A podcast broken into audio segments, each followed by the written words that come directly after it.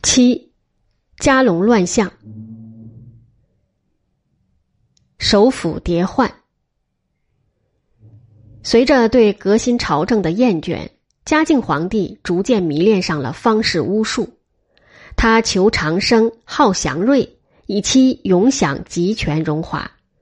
对大臣则刚愎自用，朝政很快便走向松弛腐败。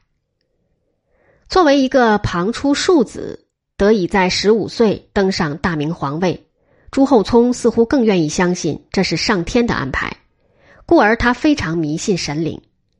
他希望自己能够得道成仙，长生不老，永享这种帝王之尊。在太监的引诱下，他在宫中大搞斋教之事，以祭祀鬼神。当时最受嘉靖皇帝崇信的方士有邵元节、陶仲文、段昭用等人。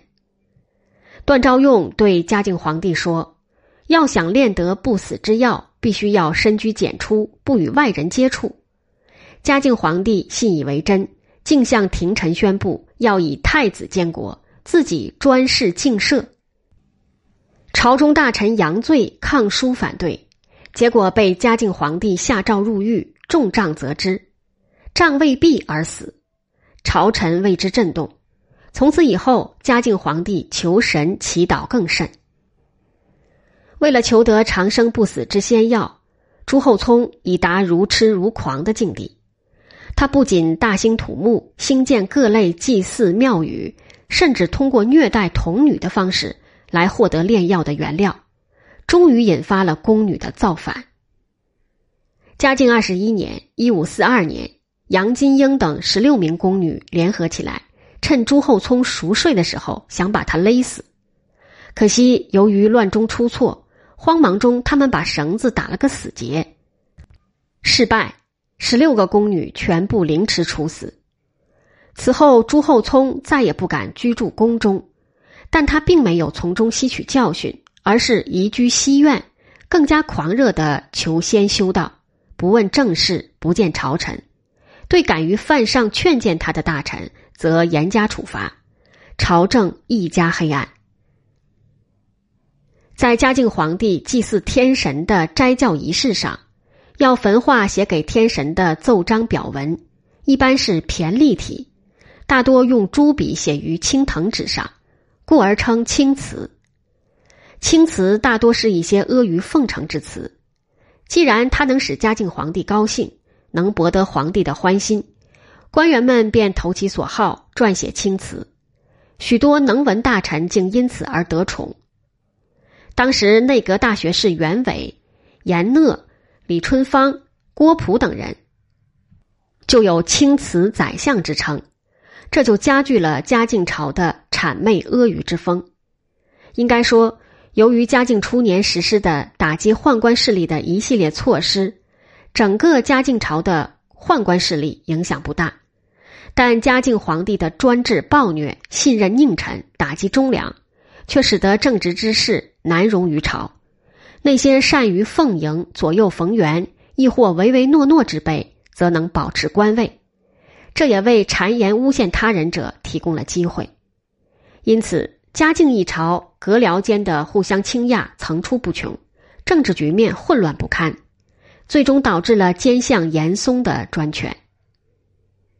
明代阁臣中，内阁首辅的地位最高，是各派朝臣争夺角逐的目标。嘉靖初年是顾命大臣杨廷和为首辅，后因大礼义事件与嘉靖帝闹僵而被迫致仕回家。接替杨廷和的蒋冕、毛继等人也因屡劝嘉靖帝革除武宗弊政，引起嘉靖帝的反感而被迫离任。继任者贾洪善于揣摩皇帝旨意，在大礼义之争中态度温和，只在集体上书中署名，从不单独上奏。曾颇得嘉靖帝好感，但他任首辅后，仍免不了对朝廷弊政提出斥责。备受嘉靖帝宠信的张聪、桂萼等人排斥退官。接替贾洪的是杨一清，他曾是正德朝的大学士，并设计假宦官张勇之手，除掉了刘瑾。后因受正德宠臣江彬的攻击而罢官回家。他这次应嘉靖帝之诏，重回内阁，并担任首辅之职，因与张聪等人发生矛盾，被革职闲居。不久就气闷而逝。紧接着，张聪继任。张聪在大礼义之争中极力为嘉靖帝父母争得尊崇，是嘉靖帝的得力干将，很得其宠爱。任首辅后，曾做了一些清查勋妻田庄、罢镇守内臣、严惩贪官污吏的事情。但嘉靖帝所欣赏的，并不全是张聪的才干，而是在议大礼时对他心意的迎合。因此，张聪做内阁首辅之途，也是一波三折。从嘉靖八年（一五二九年）出任，到嘉靖十四年（一五三五年）因病回乡，中间罢职复官，反反复复。嘉靖十八年，张聪病死家中。张聪之后，夏言出任首辅。据史书记载，夏言仪表堂堂，眉目疏朗，声音洪亮，举手投足俨然一儒者。他曾上书言事，因文辞优美。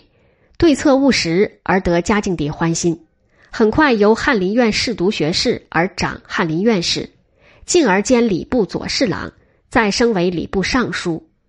后因青词写得出色而被欣赏，嘉靖帝没有诗作必赐夏言，令其唱和；没有政务大事必召夏言。嘉靖帝并赐夏言学博才优的银章，使他有密封言事的权利。嘉靖十五年，夏言入阁参与机务；嘉靖十八年，升为首辅，登上仕途的顶峰。登上首辅之位的夏言，很快又遇到了新的对手严嵩。严嵩科第先于夏言，当时在朝中的地位则低于夏言。夏言早先对严嵩多有关照，严嵩得任礼部尚书，也是得益于夏言的举荐。但夏言自恃有恩于严嵩，说话时常居高临下，严嵩心中自是不服气。后来嘉靖帝在大礼议的一些细节方面又与群臣发生摩擦，夏言站在阁臣一边，而严嵩则支持嘉靖帝。严嵩还巴结贿赂嘉靖帝所宠爱的道士陶仲文，通过陶仲文在嘉靖帝面前诋毁夏言。嘉靖二十三年（一五四四年）。严嵩终于谋到了期盼已久的内阁首辅之职。然而，严嵩得意之余，不免结党营私，显出专擅弄权之相，引起嘉靖帝不满，又召回了夏言，再任首辅。首辅之位转手即逝的滋味是不好受的。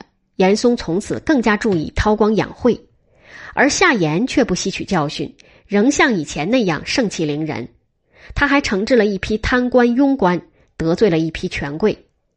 最失策的是，他对撰写青词日益厌倦，常令手下幕僚代写，幕僚多以旧稿敷衍色泽，夏言也不加复阅，径直上呈，这令嘉靖帝非常不悦，时常掷地而弃之。相比之下，严嵩在这方面则要乖巧得多，他处处表现柔媚钟情。搜索枯肠写青词，每稿必求其功，这与夏言的倦怠形成强烈对比。为了表示对道家的虔诚，嘉靖帝曾特制一种道家香叶冠赐予阁臣，要他们进出西院时戴上。严嵩每次都是恭恭敬敬的戴着，还在上面拢一层轻纱表示珍惜，而夏言则颇不以为然。甚至上书此非人臣法服，不敢当。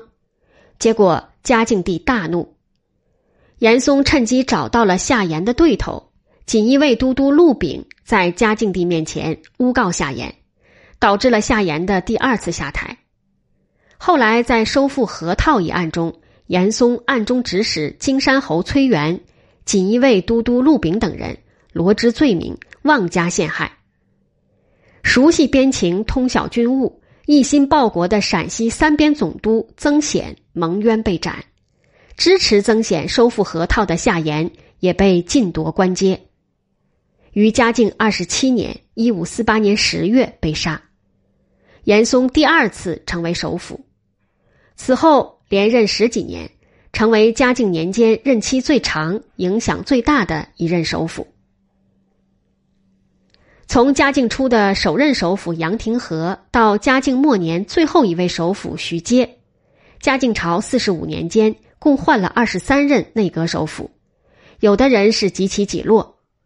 首辅迭换的结果，便是阁臣间的权力争斗与朝政的混乱。这一现象到隆庆年间更加激烈，开门户之争与朋党政治的先河，给晚明社会。带来无可挽回的损失。